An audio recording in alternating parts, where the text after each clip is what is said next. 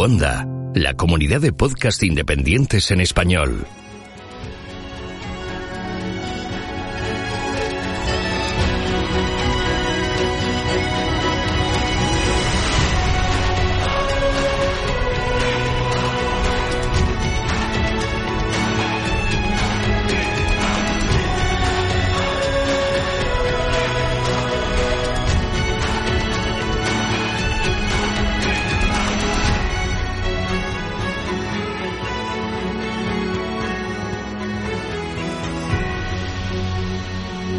Bienvenido a GeoCastaway.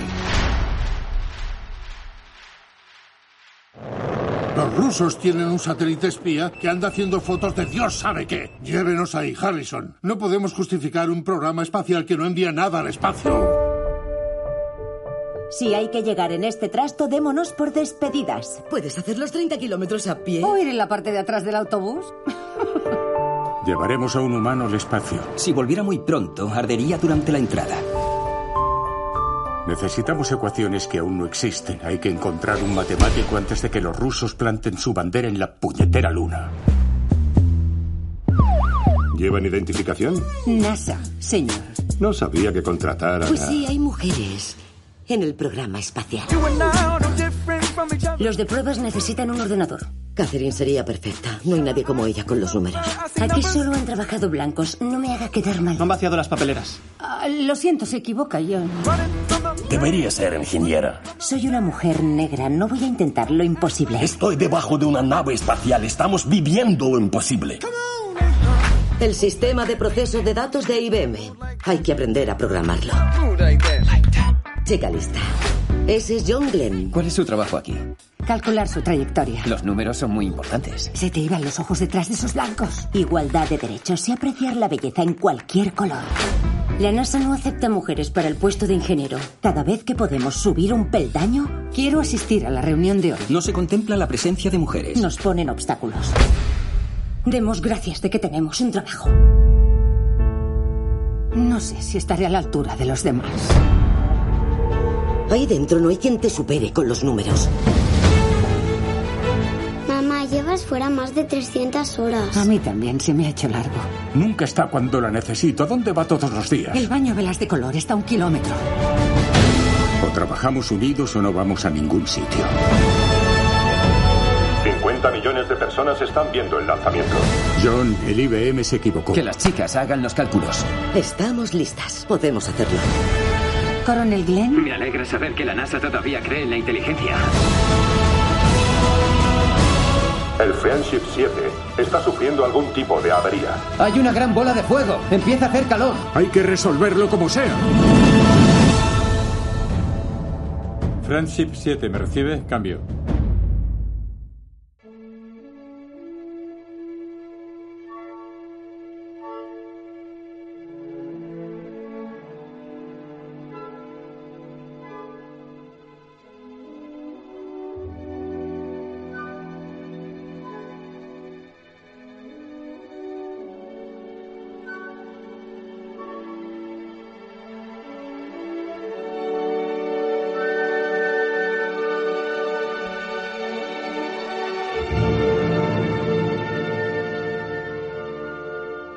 A todos. En 1915 fue fundada la NACA, que es el Comité Consultivo para la Aeronáutica. Allí resolvían ecuaciones y complejos problemas matemáticos fundamentales para el desarrollo de proyectos aeronáuticos. La NACA puso las bases para la futura NASA y la exploración espacial y también para avances continuos en aeronáutica. A las personas contratadas se las conocía como ordenadores humanos. Eran las computadoras del ala oeste. De las más de mil mujeres contratadas, solo 80 eran afroamericanas. El 29 de julio de 1958, Eisenhower firmó la Ley Nacional del Espacio y la Aeronáutica y creaba la NASA, que empezó a funcionar el 1 de octubre de ese mismo año. La NASA absorbió por completo a la NACA, es decir, a sus 8.000 empleados, un presupuesto anual de 100 millones de dólares y a varios laboratorios. En el equipo de matemáticas figuran un pequeño pero excepcional grupo de varias mujeres afroamericanas que formaron parte de las mentes más brillantes de su generación. Katherine Johnson, Dorothy Vaughan, Mary Jackson lucharon para conseguir sus proyectos con sus grandes anhelos de superación. Dorothy Vaughan nació el 20 de septiembre de 1910. Se graduó en matemáticas en 1929 con 19 años. Ella demostró que las mujeres eran igual o más capaces de trabajar en el sector aeroespacial. Como mujer de color, se enfrentó a la injusticia de un país que no había abolido la segregación racial. En 1943 inició su carrera en el Centro de Investigación Aeronáutica, la NACA. Las mujeres contratadas fueron ubicadas en una zona relegadas del resto de trabajadores, tal y como dictaban las leyes segregacionistas. Aún así, pudo contribuir a la carrera espacial, ya que desapareciesen las leyes que segregaban a las mujeres de color. Fue la primera supervisora afroamericana de un departamento de la NASA, el del cálculo de trayectorias de vuelo. Se especializó en computación y en programación en Fortran.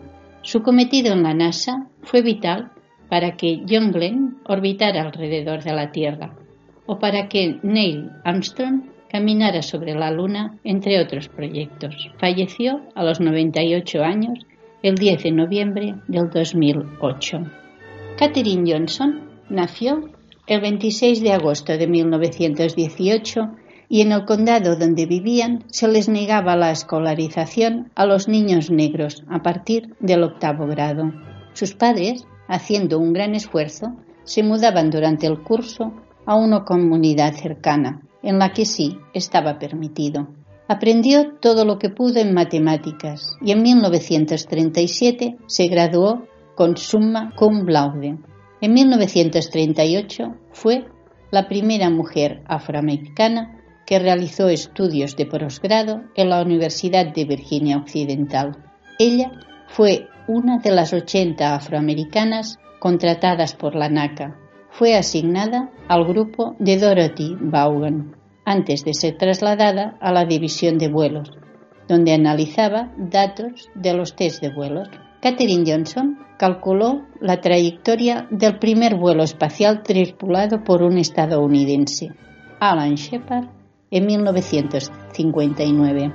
Calculó las fechas óptimas para el lanzamiento del programa Mercury en 1961 John Glenn, en 1962, pidió que ella verificara los cálculos ejecutados por las computadoras. Catherine también se encargó de los cálculos de la trayectoria de vuelo a la Luna del Apolo 11 en julio de 1969 y contribuyó con sus instrucciones y cartas de navegación para que el malogrado Apolo 13 regresara a la Tierra en abril de 1973. Ella, con un lápiz, un papel y una calculadora, se convirtió en una leyenda de los viajes espaciales.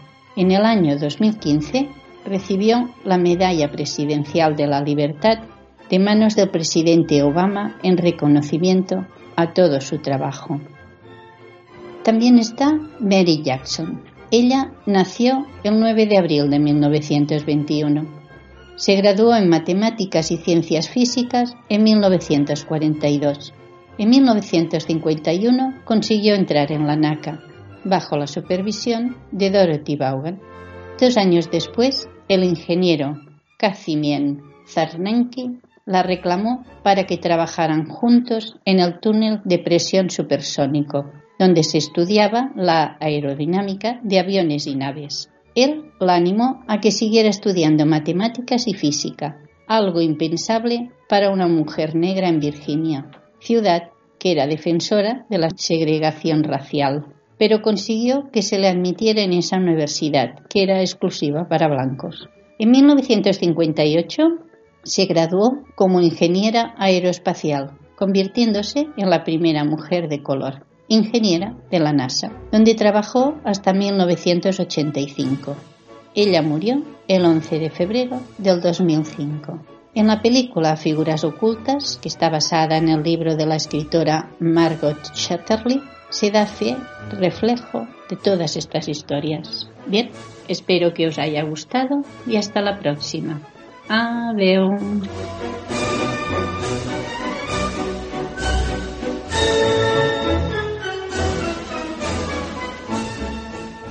Hola geonáufragos, ¿cómo ha ido el verano?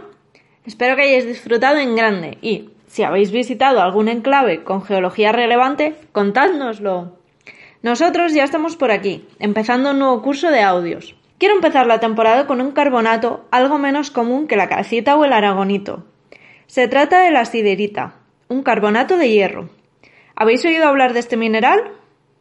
En campo, en muestra de mano, es muy fácil de reconocer cuando aparece como masas espáticas, de cristales apilados en forma de escamas, aunque también puede aparecer formando romboedros que no son tan reconocibles. Su color es amarillento, variando desde el amarillo claro hasta un pardo muy oscuro o casi un marrón. Tiene un brillo vítreo y su raya sobre porcelana es blanca o amarilla, según el ejemplar. A veces, en su superficie, tiene pátinas de óxidos o hidróxidos, como hematites o goetita. Algunas de estas pátinas son iridiscentes. La siderita se raya con un cuchillo o similar y tiene una dureza de 4 en la escala de Mohs, como la fluorita. Como ya he comentado, se trata de un carbonato de hierro. Químicamente está formado por un 48% aproximadamente de hierro y un 52% de carbonato.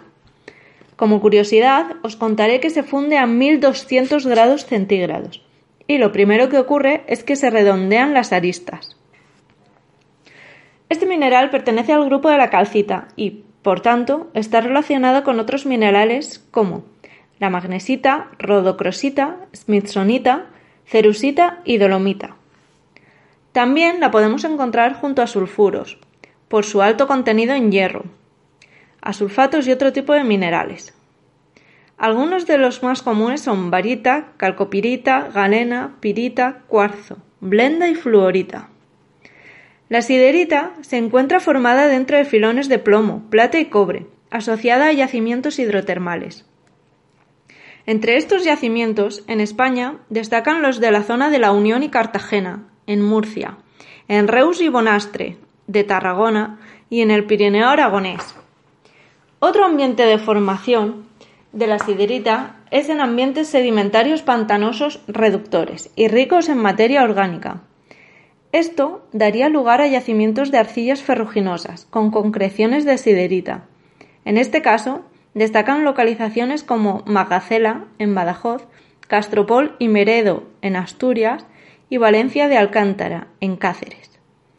En el mundo, los principales explotadores son Inglaterra, Alemania y Austria, y también cabe señalar algunos yacimientos donde se han encontrado ejemplares de gran tamaño, como los de Quebec, en Canadá, de 40 centímetros, o los de Colorado, de, de 70 milímetros de diámetro. ¿Sabéis de dónde proviene su nombre? Pues deriva de una palabra griega referente al hierro y data exactamente de 1845. También se la conoce como chalibita, que deriva de los chálibes, que poblaron el Mar Negro y trabajaron en hierro. El hierro que contiene la siderita puede sustituirse fácilmente por otros elementos químicos, lo que da lugar a distintas variedades. Muchas de ellas vienen dadas por las series isomorfas que se crean por el reemplazamiento en solución sólida. Por ejemplo, con la magnesita al sustituirse hierro por magnesio, con la rodocrosita por sustitución con manganeso, o con la smithsonita por el cambio de hierro por zinc.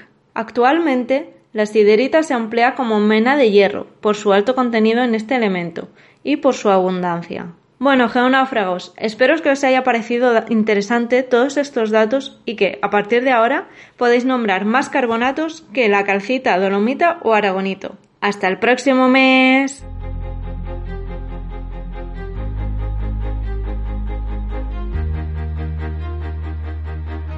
Envíanos tus comentarios, preguntas o sugerencias a geocastaway.gmail.com.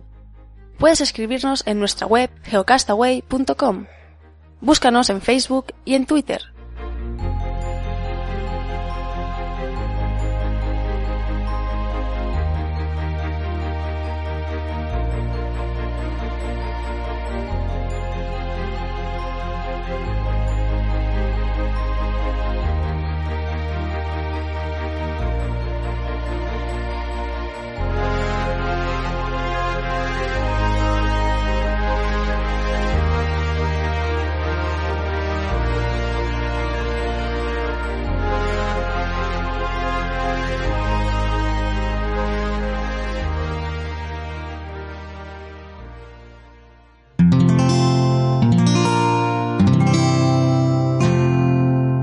Escuchar más capítulos de este podcast y de todos los que pertenecen a la comunidad Cuonda en cuonda.com.